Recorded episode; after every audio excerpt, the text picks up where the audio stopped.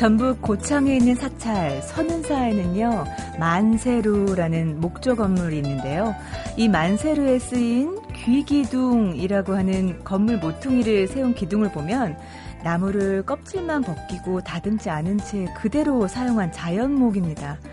안쪽 기둥들도 다듬기만 했을 뿐이고 거의 자연목 그대로를 이용했고요. 또 다른 곳에 쓰인 나무들도 보면 모자라면 이어서 굽은 것은 굽은 그대로 맞춰서 건물을 지어서 자연스럽고 편안하고 또 단순하면서 소박하게 이를 데 없습니다. 한마디로 있는 그대로의 멋이 느껴지는 곳인데요. 우리의 삶도 보여지는 삶이 아니라 그냥 있는 그대로를 보여주는 삶이라면 조금은 더 편안하고 자연스럽지 않을까요? 안녕하세요. 소리나는 책 라디오 북클럽 방현주입니다.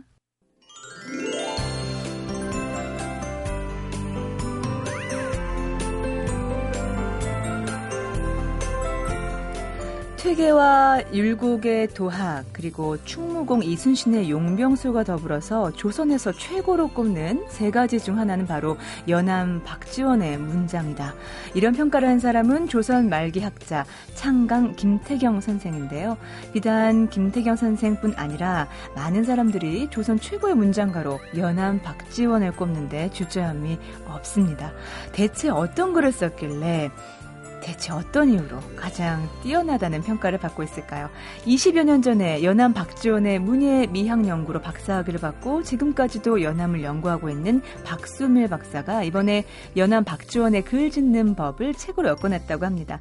바로 이번 주 책마 소식에서 만나볼 책인데요. 이 책꽂이에서 이 책을 꺼내들고 우리 곁을 찾아주신 도서평론가이자 한양대학교 이권우 교수님 만나보겠습니다. 어서 오세요. 네, 안녕하세요. 네.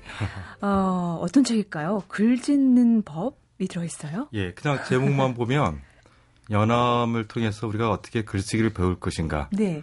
이렇게 생각해서 아 이게 장문책인가 보다 라고 딱 집으시면 아이고 이게 아니네 생각하실 겁니다. 물론 연암의 어떤 그 여러 가지 문장론을 바탕으로 해서 네. 그 우리가 현대에도 그 연암을 활용해서 어떻게 글 쓸 수 있는가에 대한 글이 두 편은 들어가 있는데요. 네. 이 책 전체는 연암 박지원이 글을 어떻게 썼는가.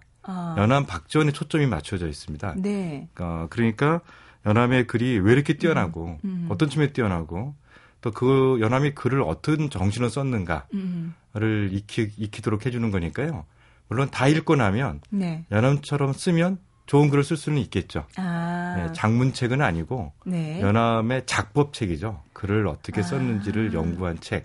연암이 어떻게 글을 지었는가네요. 그렇죠. 예.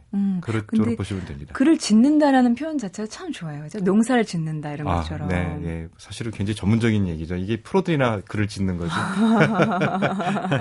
그렇죠. 우리 저 같은 일반인들도 그럼 이 책을 보면 얻어갈 수 있는 부분이 있을까요? 그러니까 일단은 기본적으로 이 박수밀 박사가 상당히 이제 번역을 잘해서요. 네. 그러니까 여기 이제 자기의 이론적인 입장을 말하다 보면은 연암의 글을 인용할 수밖에 없지 않습니까? 네. 다 본인이 번역을 했는데요. 아하. 이 책을 읽으면서 가장 큰 기쁨 중에 하나가 네. 박수밀 박사가 번역한 연암의 글을 읽는 즐거움입니다.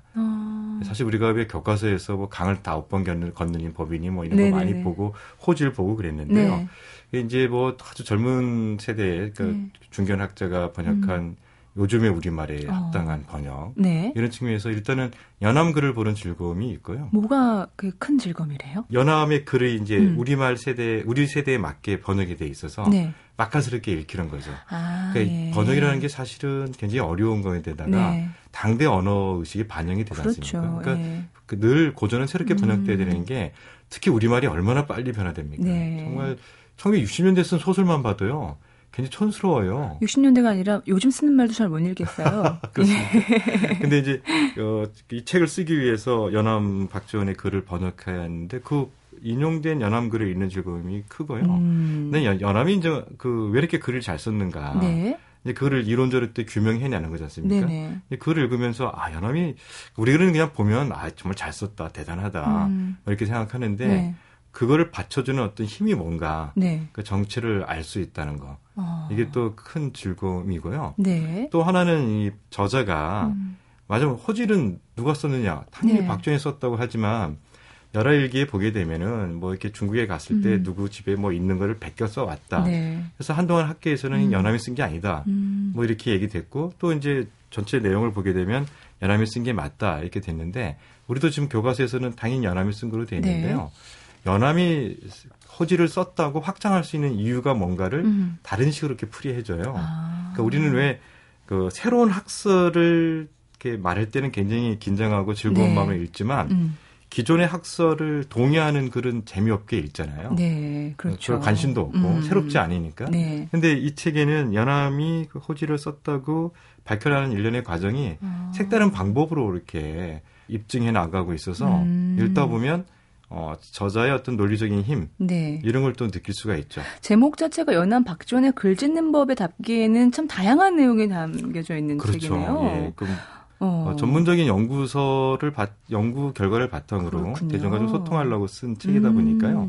여러 가지 주제가 잘 담겨 네. 있죠. 대중 입장에서 궁금한 거는 정말 대단한 문필가의 연암의 글쓰기가 도대체 어떤 골격 안에서 어떤 기본적인 방침? 이런 네, 것 안에서 써졌을까 궁금해요. 예, 그러니까 저자가 연암 글쓰기의 기본 특징으로 보고 네. 있는 게 이제 생태 글쓰기라고 합니다. 생태 글쓰기요? 예, 그러니까 이제 그 자연 환경, 자연에 대한 어떤 이해가 네. 좀 색달랐다는 건데요. 네. 옛날 그 조선시대 학자들은 대체로 그 자연도 어떤 하늘의 도, 뭐 도의 어떤 실현체 뭐 이렇게 봤는데 네. 연암은 이제 그렇게 보지 않았다는 거죠. 네. 그러니까 오히려 이 자연 사물의 원리에 빗대어서 인간과 사회의 부조리나 네. 불합리함 이런 걸 비판했다. 아하. 그래서 연암은 자연을 창조와 변화의 공간으로 봤다면 인간과 사회는 모순되고 병든 것으로 여겼다. 아. 이렇게 보고 있어요. 네. 그리고 이런 대목이 있던데요. 아프고 가렵게 하라? 아, 예, 그거는 이제 아주 구체적인 글쓰기의 네. 어떤 전략인데요. 네. 예, 그거는 이제 우리가 뭐 그 여러 가지 유의가 있는데 그게 이제 과정록에 나온 네. 대목이기도 한데요. 네. 그 인간의 마음을 드러나는 데에 바로 글쓰기의 근본 정신이 있다. 네. 그러면서 밟은 저서라고 하는데요. 네. 뜻을 얻지 못하고 일을 당하고 나서 그 속상함의 에너지를 글로 풀어내는 것. 예. 바로 이 정신이 글에 있다. 이렇게 얘기하는 거죠. 네. 그러니까 이러다 보니까 연암이 글을 쓰게 되면 사람들을 아프게 하고 화나게 하고 이렇게 뭐랄까요? 깨우치게 하고. 가렵게 하란 뭐예요? 다 마찬가지인 거죠. 이제 뭔가 등에 같은 거죠. 말하자면 그러니까 연암의 글을 읽다 보면 네. 호질 같은 걸 읽어보면 양반 사이를 통렬하게 비판하는 거지 않습니까? 그러니까 똥덩이에 빠져서 네. 호랑이 앞에서 벌벌 떠는 장면을 묘사한 거니까요. 네. 그 장면을 보면서 양반들이 얼마나 불쾌하고 기분 네. 나쁘고 정말 어딘가 박박 긁고 싶을 정도로 간지러웠겠습니까? 그런 의미에서 또 그 다음 대목은 지금 눈앞을 담아내라. 아, 예. 그러니까 결국 현실의 어떤 그러니까 이건 뭐랄까요? 어떤 지금 발딛고 있는 어떤 현실의 진실을 드러내는 글이 가장 좋은 글이다. 예. 뭐 이런 의미가 있고요. 네. 그래서 그 이덕무를 변호하는 과정에서 이 얘기를 많이 하더라고요. 네. 그러니까 이덕무가 제자이기도 한데 당대의 문제를 다루는 글을 썼다고 비난을 받자 이를 이제 옹호해 주라고 적극적으로 펼친 면이 있는데 예. 사실 모든 글이 지금 눈앞에 있는 문제를 담아내서 이야기를 해야 살아있는 글이 되고 거기에서 진정성 있는 현실의 문제를 진정성 있게 다룰 때 그게 고전이 되잖아요. 그렇죠. 자고로 우리가 읽고 있는 고전들은 보게 되면 당대 문제에 대해 치열하게 고민하고 맞습니다. 그 문제를 해결하기 위해서 상당히 공을 들였던 글들이 시대를 넘어서서 읽히는 거지. 네. 그게 옛 특히 이제 이 조선 시대는 옛 글을 인용해서 쓰라 뭐 이렇게 얘기되니까요. 네. 현실의 문제를 담지 못한 공허한 글들은 과연 무슨 의미가 있겠냐. 과거나 지금이나 마찬가지겠죠. 채찍질하는 면이 있는 거죠. 네. 저는 이 부분이 참 인상 깊었는데요. 정말 당대의 문인인데 박지원이. 그러다 보면 사람들의 어떤 기대의 애치가 있잖아요. 네. 그래서 자신의 결점을 보여주는 것에 어떻게 보면 인색할 수 있는데 흠과 결점을 보여줘야 한다고 얘기를 했다고요. 예. 이게 이제 조선시대의 초상화를 보게 되면 네. 이런 점을 느낄 수 있더라고요. 네. 그러니까 당대의 초상화는 네. 사람을 객관적으로 그려내는 데만 있는 게 아니라 네. 그 사람이라는 아우라를 그려내는 데 있었잖아요. 다 비슷하게 생겼잖아요. 예. 그러니까 이제, 근데 이제 그 뛰어난 그 초상화를 보게 되면 네. 그 사람이 기풍이나 마음의 자세를 느낄 수 있죠. 그럴 때 이제 그 특히 오주서 선생이 네. 그런 걸 잘 밝혀내는데 뭐 이렇게 점 같은 게 있는 거죠. 네, 그리고 뭐 이렇게 머리털 하나하나, 네네, 수염 하나하나, 털 같은 예, 수염. 근데 그런 것들이 그 사람이 기상을 드러내는 거죠. 그렇죠. 지금으로 따지면 포토샵을 하는 게 아닌 거죠. 네. 그러니까 글이라는 것도 사실은 그래야 된다는 거죠. 우리는 깨끗하고 순결하고 완벽한 것처럼 얘기하지만 그러나 그래서는 그 사람이 아닌 거죠. 그 사람의 흠과 결점도 드러내는 글을 써야 그 사람 전체가 이해가 되는 거니까요. 그 이건 여담입니다만 그 헐리우드 애니메이션 있잖아요. 네. 슈렉을 보면요. 네네. 이게 점점 1편, 2편, 3편 가면서 놀라운 변화가 얼굴에 잡티를 표현하다는 거였어요. 예. 그러니까 정말 더 살아있는 그렇죠. 인물인 거죠. 네, 글도 네. 마찬가지 아닐까요? 그래야 되는 거죠. 네. 특히 뭐 인물에 대해서 쓸 때, 인물에 대해서 쓸 때 그 사람에 대해서 칭찬 일변도의 글을 쓴다면 사람들이 비웃지 않겠습니까? 그렇죠. 다 아는 얘기인데 맞아요. 천하가 다 아는 얘기를 숨겨봐야 무슨 소용이 있겠습니까? 네네. 오히려 그 사람의 전체적인 그 인물상이라든지 사람의 어떤 사상세계를 알게 되려면 네. 다 고르게 써야 된다는 건데요. 네. 저는 이런 정신이 살아있는 책을 봤던 게 그 아이작슨이 쓴 스티브 잡스라는 책에서 그런 정말요? 걸 봤어요. 네. 그 책이 그 좋은 게 이렇게 읽다가 졸리면 베개 삼기 좋은 두꺼워서. 아주 두꺼운 책인데요. 네. 그 책에 보게 되면 아주 재미있는 에피소드가 나오는데 네. 스티브 잡스가 아이작슨한테 전화를 했다고 그러죠. 네. 왜 당신은 나에 대한 글을 쓰는데 나의 적들을 만나고 다니냐. 그러니까 잡스가 굉장히 그 불쾌해서 그 아이작슨이 만나서 자꾸 그런 식으로 간섭하면 내가 네 책 안 써준다 그랬다는 거예요. 네네. 근데 아이작슨이 그래서 잡스에 보면 잡스의 여러 가지 인격적 결함이라든지 어떤 사건에서 보여줬던 비열한 모습 다 그려냈는데요. 중요한 건 뭐냐면 스티브 잡스라는 책을 쓰고 아이작슨이 네. 스티브 잡스를 사랑하게 됐다는 거죠. 오히려. 예. 아이작슨은 그 타임지 편집장도 했고 네. CNN 사장도 한 사람이지 않습니까? 네네네. 그렇게 또 평전에 아주 세계적인 작가이기도 한데 그 사람을 온전하게 다 봐야 장단점을 다 봐야 그 사람을 진정으로 사랑하게 되는 거지 않습니까? 그래서 박지원의 글도 네. 그러한 측면에서 진심을 담고 흠과 결점을 보여주고 눈앞의 것을 담아내는 글이기 때문에 지금까지도 명문으로 남겨져 있는 게 아닐까 그렇죠. 싶어요. 이런 것들이 없다면 네. 우리가 그 호지를 읽으면서 그렇게 통쾌하고 재밌어하고 화생전을 읽으면서 맞아요. 그렇게 즐거워할 일이 있겠습니까? 아까 소개해드린 잠깐 말씀 나눴는데 박수밀 교수도 상당히 좀 궁금해요. 정말 연암 선생과 전 세계에 무슨 인연이 있었을까요? 푹 빠져서 하시는 분이시죠? 그러니까 한국 학문학 하시는 분들 공통적으로 말씀하시는 게 네. 역시 조선시대 최고의 문장가는 연암이다. 예. 이렇게 얘기하는 거고요.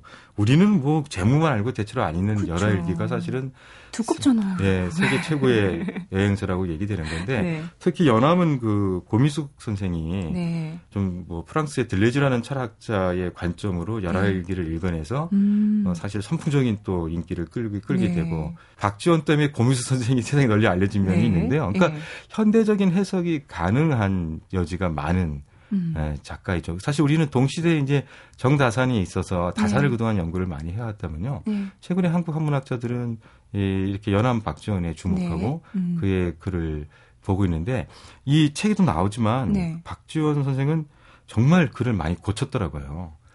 근데 네. 정말 또 놀라운 건 뭐냐면 우리는 왜 우리나라 사람들이 자료를 잘 안 모아놓는다 이런다잖아요. 네. 근데 연암 박지원의 글은 고친 글이 다 남아있대요. 어떻게 남아있죠? 예, 당국대 박물관에 있답니다. 네. 그래서 박수밀 이 선생의 박사의 책에 보면 그 얘기가 나오는데요. 네. 그래서 어떻게 고쳤는지를 다 볼 수가 있어서 박지원이 글을 쓸 때 어떤 자세로 글을 쓰는지를 알 수가 있다는 거죠. 저는 그게 너무 좋더라고요. 요즘 다 타이핑이라서 기록이 안 남잖아요. 그렇죠. 근데 예를 들면 조정래 선생님 같은 경우는 원고에 이렇게 빨간 펜으로 태우고 하시잖아요. 그렇죠. 예. 그 자체가 작품이잖아요. 그렇죠. 예, 그런 것들이 이제 우리한테 좋은 도움이 되는 건데, 그러니까 그러니까 글을 잘 쓴 사람은 뭐냐. 네.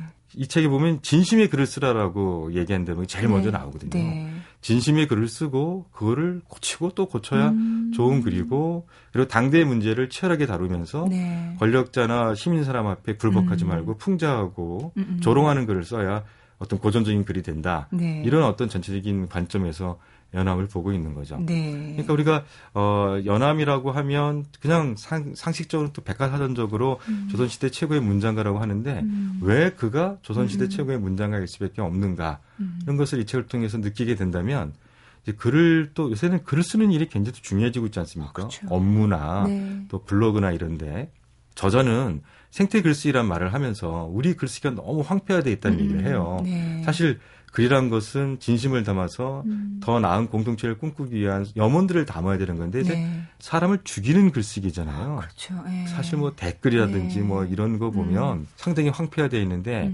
연암의 이런 글쓰기 정신을 우리가 수용한다면 특히 생태 글쓰기 같은 관점을 받아들인다면 글쓰기 문화를 새로운 관점에서 부흥시킬 수 있지 않느냐 네. 이런 얘기도 하고 있죠.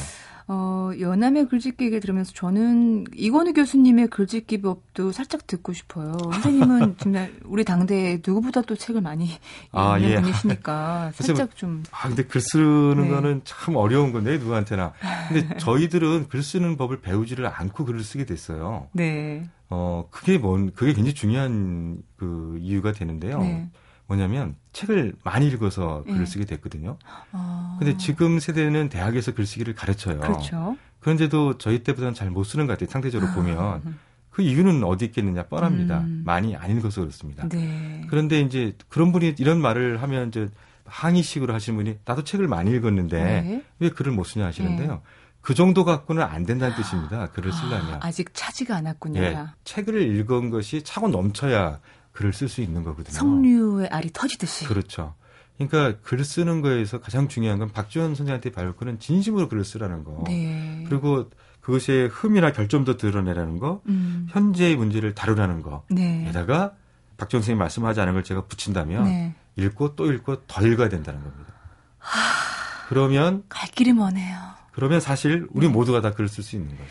저희 라디오 북클럽 저희 오국장님 오피디께서는 벌써 작가시고요. 책을 여러 권 내셨거든요. 네. 도대체 책을 얼마나 읽으신 거예요, 국장님?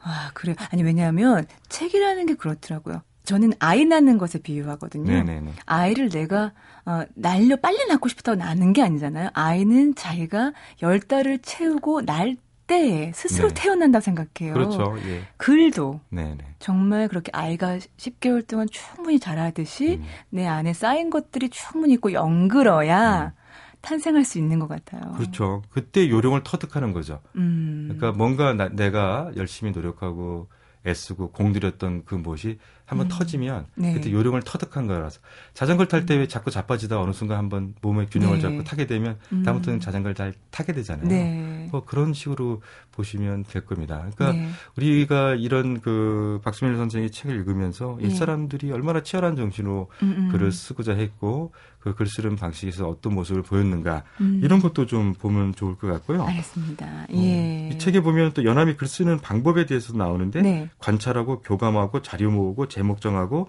협력적으로 써갖고 수정했다. 네. 이런 말도 있어요. 이 대목도 관심 있게 보시면 현대에서 글 쓰는데 필요한 어떤 중요한 정보 이런 것들을 익힐 수가 있을 겁니다. 네, 연암의 글을 통해서 세상을 어떻게 읽는지를 배울 수 있을 것 같습니다. 오늘 다시 한번 책 제목 부탁드려요. 네, 연암박지원의 글짓는법. 박수밀 교수의 네, 책이었습니다. 고맙습니다, 이권우 교수님. 네, 감사합니다. MBC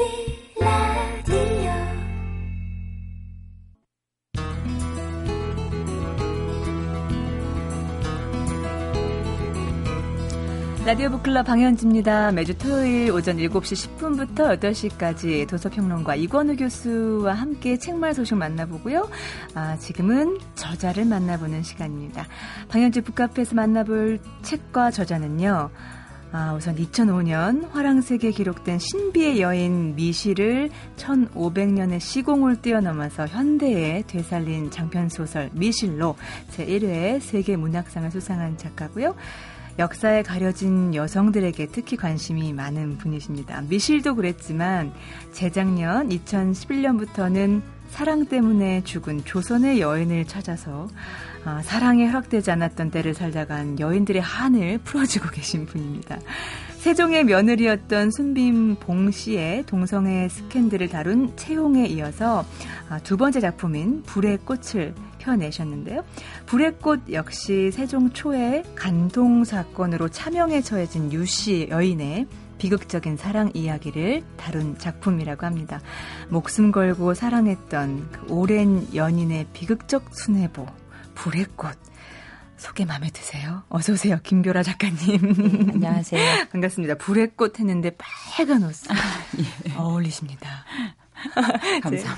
네, 제가 여는 글에서도 잠시 말씀드렸지만 사랑 때문에 죽은 조선의 여인을 찾아서 한을 풀어주시는 분이라는 생각이 또 들었거든요. 아, 글쎄요. 그 조선 그 사회 자체가 문치주의 네. 사회라고 얘기를 하는데 네. 그러니까 문신이 중심이 되다 보니까 이제 뭐 무신 또 여성, 네.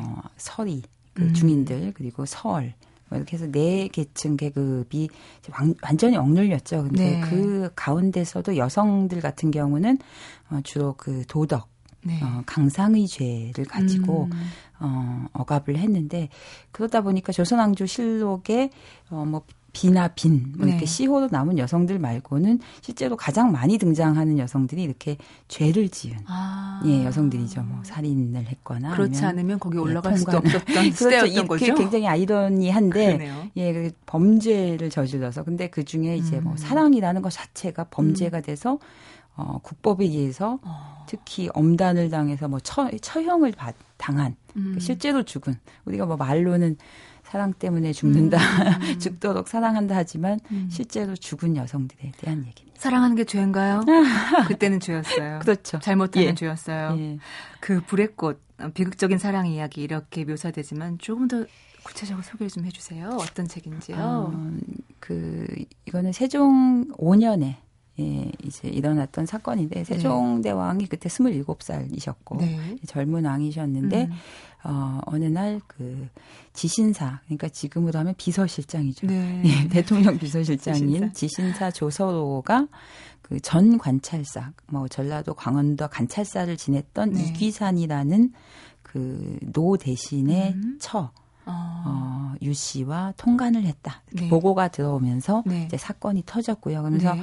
이제 그 젊은 왕이었던 세종이 그 극형을 참형 목을 베는 참형을 실제로 행하게 됐고, 네. 근데 이제 그 과정에서 이제 실록에 기록된 이야기들이 쭉 나오는데 이제 거기에 두 사람은 사실 어렸을 때부터의 연인이었고, 네. 근데 이제 조서로의 어머니가 이 유 씨를 좋아하지 않아서 네. 그러니까 먼 친척이었던 거죠. 외가 쪽 친척인데 같은 집에서 어린 시절을 보냈고 그런데 네. 좋아하지 않아서 강제로 출가를 비고니가 돼서 출가를 했다가 마흔이 되어서 다시 네. 만나요. 네. 예, 다시 그 이귀산의 후처로 그러니까 네. 예, 들어오는데 한 9개월 정도를 다시 만나서 사랑을 하죠. 근데 그게 이제 감찰에 걸리면서 네. 예, 실제로 극형을 당하게 되는 그런 얘기입니다. 자, 네. 이 소설이에요. 네. 소설의 불의 꽃인데 네. 지금 조선왕조 실록에 실려있던 어떤 그 하나의 문장 지금 네. 말씀하셨던 그 부분 전 관찰사 네. 이귀산의 아내 유 씨가 네. 지신사 비서실장 네. 비서실장이가 느낌이 확 나오네요. 조서로와 통관을 했다. 네. 이 문장을 보신 거예요? 그렇죠. 그리고 네. 지금 말씀하신 그 백그라운드는 백그라운드도 좀 나와요. 예, 그 뒤에 이제 그 기록에 왜 어떻게 이렇게 경위가 있어요. 이게 조선도 굉장히 그 시스템이 있는 그래요? 사회이기 때문에 네. 그냥 죽인 게 아니고 네. 이러한 그 신문이나 이런 것들을 거쳐서 예. 예, 그게 이제 나중에 형을 집행할 때 나오죠. 이제 그 부분에다가 이제 그 거기가 이제 여말선초. 네. 그러니까 조선이라는 나라 자체가 50년이 안 됐던 젊은 네. 나라였던 네. 그러니까 고려의 풍습이 남아 있고 이제 조선이 시작되고 이 개국의 그 소용돌이 속에서 사실은 그 시대적인 소용돌이도 있었고 네. 이 두 사람의 그러니까 여성의 지위가 이렇게 막 하락해 가던 네. 성이 통제되어 가던 그 시기의 얘기를 제가 상상력을 붙여서 썼죠. 네. 세종대왕 말씀하셨는데 네. 조선왕조 500년 역사에서 인물을 꼽으라 하면 세종대왕을 뺄 수가 없을 텐데요. 그런데 젊은 왕이어서 그랬나? 그 통관을 했다는 거는 아내 유 씨와 조서로가 함께 통관을 했는데 차명에 처한 거는 유 씨만. 그렇죠. 예. 근데 그런 식의 그 남녀 차별적인 네. 그 형 집행은 계속 나옵니다. 그 이후에도. 근데 우리가 세종대왕을 워낙 성군, 네. 실제로 성군이셨고, 네. 그 이미 재위기에 해동의 요순, 이런 별명이 있었어요. 네. 예. 굉장히 훌륭한 분이었는데, 그 세종대왕에 대한 제가 어린이 책도 썼거든요. 아, 그러세요? 예, 굉장히 존경하는 분인데 이분의 특징은 사실 그 시대에 좀 놀랍게도 그 극형에 처해진 능지처사라든가 이런 참형 뭐 이런 거에 처해진 사람이 60명이 넘어요. 아, 예, 굉장히 많은. 그러니까 아까 말씀드린 대로 이 나라가 조선이라는 나라가 신생국 거의 젊은 나라였기 때문에 이 세종이 만든 모든 것이 조선이에요, 사실. 아. 예, 그래서 근데 이 과정에서 유씨의 통간 죄를 이런 식으로 극형으로 처벌한 다음에 이게 참 세종대왕이 존경스러운 게 성찰을 하시는 분이거든요, 반성과. 그래서 어디서 발견할 수 있나요? 그런 모습을요? 그게 이제 계속적으로 이 자기를 성찰해요. 그러니까 그때 사실 법을 넘어선 형벌을 했거든요. 그러니까 실제로 우리 조선이 법이라는 게 있는데 법에는 태형, 뭐 100대 그리고 뭐 유배를 보내고 이렇게 돼 있는데 그 이상을 써버린 거죠. 일벌 100개 하기 위해서. 근데 나중에 한 10여 년이 지나서 이거보다 훨씬 엄청난 사건이 하나 터져요. 어떤 사건이요? 유감동 사건이라고. 유감동이라는 여인이 한 30여 명의 남자와 통간을 한. 조선시대 얘기 맞나요? 그렇죠. 예, 조선시대도 우리랑 똑같아요. 사람 사는 거. 예, 사람 사는 거 욕망이 있고 본능이 있고 이러는데, 이제 그 유감동 사건이 났을 때, 세종대왕이 그래요. 자기가 했던 일을 반성하는. 그건 내가 잘못한, 후회하는 바가 있다. 사명에 처한 것을. 예, 그래서 유배형으로 그쳐요. 예, 그러니까 이 세종대왕님은 보면 볼수록 참 그 인간적으로도 어떤 면에서는 좀 안쓰럽기도 하고. 근데 세종대왕에 저희가 초점이 맞춰졌지만, 아무튼 불의 꽃의 그 아내 유씨, 녹주, 녹주 입장에서는 정말 한이 맺혔겠습니다. 사실 좀 억울하죠. 그래서 김별아 작가께서 한을 풀어주고 계신 게 아닌가 싶은데, 두 번째 작품. 이거 세 번째 3부작이라고 들었어요. 여성에 관한 책. 그러니까 채옹이 있었고요. 또 이번에 불의 꽃이 있고 또 다음 작품은 지금 어디까지 진행이 된 건가요? 지금 다 썼어요. 아, 그러세요? 아, 언제쯤 출간되나요? 내년에 아마 뭐 연재를 하고 출간될 것 같아요. 세 번째 작품 스포일러가 될 것 같으니까 제가 잠시 참고. 그런데 어쨌든 채옹이나 이 작품 모두 세종대의 이야기란 말이에요. 예. 그렇죠.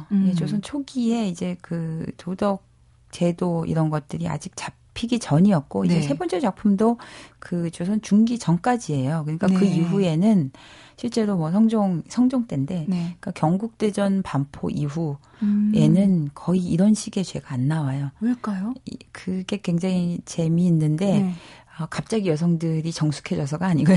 한편으로는 굉장히 뭐 연려나 이런 것들을 장려하는 포상하고 뭐 이런 것들이 커지기도 했고, 딴 하나는 이 차별이 아주 제도화되어서 여성들이 재혼을 하거나 삼혼을 하거나 이제 재가를 하게 되면 그 자손들을 등용하지 못하게 하는 법이 생겨요. 더 억압을 했기 때문에. 그게 굉장히 재미있는 게 그래서 여성들이 자기 욕망보다도 자식을 그렇게 딱 통제해버리니까 그 죄가 좀 사라졌죠. 특히 양반가에서는 거의 사라졌다시피 했죠. 그 불의 꽃이라는 이 소설을 통해서 전달하고 싶었던 메시지는 어떤 게 있으신 거예요? 글쎄요. 저는 그 사랑이라는 본능에 대해서 계속 제가 역사를 소재로 한 소설을 쓰고 있지만 우리가 가지고 있는 인지상정이라고 얘기하는 아주 기본적인 변하지 않는 본능이나 욕망에 대한 얘기는 시대를 뛰어넘어서 있다고 생각을 하거든요. 근데 그 제도에 억압을 당하거나 뭐 이런. 근데 이제 특히 조선시대 같은 경우는 사랑이라는 것 자체가 죄가 되다 보니까 그 와중에도 또 사랑한 여성들이 있었고 근데 그러다 보니 여성들이 할 수 있는 가장 커다란 저항은 사랑이지 않았을까. 뭐 이런 생각을 했어요. 오히려 사랑을 저항으로 해석을 하셨군요. 제 해석이긴 하지만 그렇잖아요. 그 사랑을 잘못하면 목이 베이거나 목이 메인다 뭐 이런 목매다가 죽는다 이런 걸 다 알면서도 불나방처럼 정말 뛰어들 수밖에 없는 여성들이 있었다는 거죠. 그래서 현대 우리가 살아가는 지금의 어떤 시대적 배경도 아니고, 그렇죠. 그 당시로 생각하면 그 운명의 토네이도 앞에 맞선 여인들이네요. 그렇죠. 책에 보면 많은 사랑이 나와요. 그러니까 서로의 사랑, 녹주의 사랑, 뭐 이시부인, 이기산 사랑에 대한 얘기를 많이 다루시고 쓰신 것 같은데 작가 입장에서 누구의 사랑이 제일 마음에 남으세요? 전 사실은 그렇게 막 지고지순한 이런 걸 잘 못 믿어서. 왜요? 예, 솔직히. 작가님 그런 사람은 없는 건가요? 저는 잘 모르겠어요. 그런데 어쨌든 네. 그 유씨나 저서로나 9개월밖에 안 되고 짧았지만 네. 예, 최선을 다해서 사랑했다고 생각을 해요. 그런데 이제 조금씩 빛깔들이 다르죠. 이제 저기 그 조서로의 어머니인 이씨 네. 부인 같은 경우는 그야말로 자기 열등감이나 자기 욕망을 타인의 사랑에 이렇게 쏟아부은 경우고 네. 그 이기산 같은 경우는 부인이 된 네. 후실이 된 그 유씨를 사랑하기는 하지만 굉장히 이기적인 사랑, 네. 예, 일방적으로 쏟아붓는 사랑, 뭐 다양하게 있다고 생각해요. 저는 같이 판단을 하지는 않는데요. 네. 이렇게 사랑도 다양한 빛깔을 좀 보여주고 싶어요. 그 작품의 그 녹주라는 인물, 네. 만약에 작가님이 실록을 따르지 않고 네. 서로와 녹주의 사랑을 이렇게 결말을 지었다면 어떤 네. 결말이 나왔을까 궁금해요. 글쎄요, 그걸 더 비극으로 만들 수도 있어요. 그러니까 도망을 쳤다 이러면 사실 도망을 치게 하고 싶은 생각도 있는데 네네. 도망을 쳐서 갈 데가 없어요. 예, 그 시대가 마치 감옥 시대 자체가 감옥이 되어서 예, 그 도망을 간 사람들의 이야기를 쓴 책들도 좀 있어요. 다른 작가분들이 네. 쓴. 뭐 김원일 선생이 쓴 그 사랑의 길 뭐 이런 게 있는데 네. 그건 이제 좀 근대 거의 근대 가까워요. 조선 후기의 얘긴데도 네. 거기도 완전히 도망가서 갈 데가 없어서 다 파탄나고 이런 거 같아요. 도망가는데 예. 시대가 감옥이야. 그렇죠. 그러니까 차라리 차명을 하는 장소가 그 군기시예요. 네. 군기시가 어딘가면 지금 서울의 프레스센터 앞이거든요. 그래서 네. 거기서 사람들이 보는 앞에서 목을 베이는 게 더 당당한 죽음이지 않았을까. 어떻게 보면 뭐 그런 생각도 했어요. 네. 네. 저는 뭐 직업이 아나운서다 보니까 책에 보니까 우리말 공부를 참 많이 하게 되더라고요. 네. 이렇게 예쁜 말이 있었는데 몰랐다는 게 참 부끄러웠어요. 그 보니까 분명우 그래서 음력 5월에 오는 소나기라는 네. 그 예쁜 말도 있고 그러니까 한자어지만 네, 네. 그리고 오조 임신 초기나는 네. 입덧 네. 오조라는 말이 있더라고요. 네, 네. 그리고 존시간 이게 무슨 존시간은 20세 정도의 나이 차이나 그 이상을 얘기를 하는 거죠. 네. 예. 아니 이런 말들은 어디서 이렇게 발굴을 하세요? 저는 좀 우리말을 잘 쓰고 싶어요. 네. 잘 하는 건 아니고 저도 계속 공부를 하고 있고 네. 이제 지금은 이제 컴퓨터로 주로 작업을 하니까 네. 언제나 문서 파일 말고 네. 그 사전을 열어놓고 사전과 그 맞춤법 검사기랑 다 열어놓고 작업을 네. 하거든요. 그래서 하나하나 거의 다 찾아서 넣어보고 예, 더 좋은 말이 없을까. 그런 것 같아요. 뭐 이렇게 막 국적 불명의 말들도 많고 뭐 새로운 신조어가 나오는 것도 자연스러운 일인데 어떻게 보면 네. 언어는 살아있는 거니까 뭐 그걸 꼭 쓰지 마. 이런 것보다도 자연스럽게 네. 사실은 그게 된다고 생각하는데 네. 대신에 새로운 게 생기는 만큼 사라져가는 것들을 좀 발굴을 해서 특히 작가기 때문에 모국어를 네. 좀 잘 써야 되지 않을까 이런 생각을 하죠. 사실 뭐. 작가라서라기보다 아나운서라서라기보다 네. 한국 사람이 우리말을 제대로 잘 쓰는 건 사실은 기본인데 네. 우리말을 제대로 지키고 있는 사람 만나는 게 쉽지 않거든요. 예, 꼭 근데 뭐 그걸 지켜야 된다. 저는 그런 것보다도 이렇게 언어가 다양해지고 넓어지면 네. 이렇게 삶도 다채롭다고 생각하거든요. 다양한 표현을 쓸 수 있는 사람이 네. 예, 더 다양하고 다채로운 삶이나 대화를 할 수 있다고 생각을 하기 때문에 네. 좀 다른 분들도 뭐 책을 통해서 사실 익히는 것이 가장 좋고요. 네. 이렇게 관심을 가져주셨으면 좋겠어요. 네. 아까 말씀하시면서 도망갔지만 도망갈 데가 없는 시대가 감옥이라는 얘기를 네. 하셨는데 저는 그게 조선시대만의 얘기일까 싶어요. 그렇죠. 예, 지금 어디나 사실은 감옥이 있죠. 네. 그런데 이제 저는 뭐 그래요. 이렇게 개인적으로는 그 사적인 것에 대해서는 최대한 자유로워야 된다고 네. 생각해. 좋은 사회일수록. 네. 예, 그래서 그거는 존중하고 이해받았으면 좋겠고 아마 근데 지평이 조금씩 다 열리고 있다고 생각을 해요. 지금은 뭐 막아서 될 문제가 아니기 때문에 예. 그런데 아까 세종이 얘기했지만 세종도 후회했다고 했지만 여성에게만 참여를 내렸던 네. 세종의 선택처럼 그 여성으로서 가지고 있는 우리의 어떤 어떻게 표현할지 원죄는 아니고요. 네. 사회적으로 요구된 원죄겠죠. 네. 우리가 가지고 네. 있는 무게감이 있는 것 같아요. 그게요. 근데 그렇게 오래된 얘기는 아닌 것 같아요. 그런 남존여비 뭐 이런 네. 뭐 남아선호 이런 것들 그러니까 그런 것들이 삼종지도 이런 것들이 사실은 조선 후기 한 200~300년 전 얘기거든요. 네.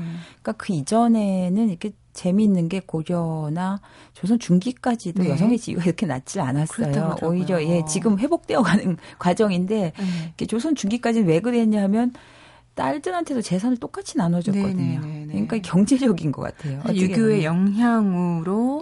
예, 그러니까 그게 완전히 이념적인 것만은 아니고 경제력이 그리고 친정의 재산을 실제로 상속을 받았었기 네, 때문에. 그 당시에. 예, 그러니까 예. 1대1대1로 받았어요. 장남, 차남의 차별도 없었고요. 그런데 네. 이제 그게 이제 조선 후기 가면서 아들 중심, 장남 중심으로 가다 보니까 네. 예, 그게 점점 강화되고 노예적인 상태가 돼버렸던 거죠, 마지막에는. 네. 근데 지금 다시 이제 여성들이 사회 진출을 하고 있고 실제로 경제적인 능력이나 역할을 하게 되면 조금 우리 아이들이 살아갈 세상은 젊은 세대의 세상은 조금씩 달라지지 않을까 생각을 해요.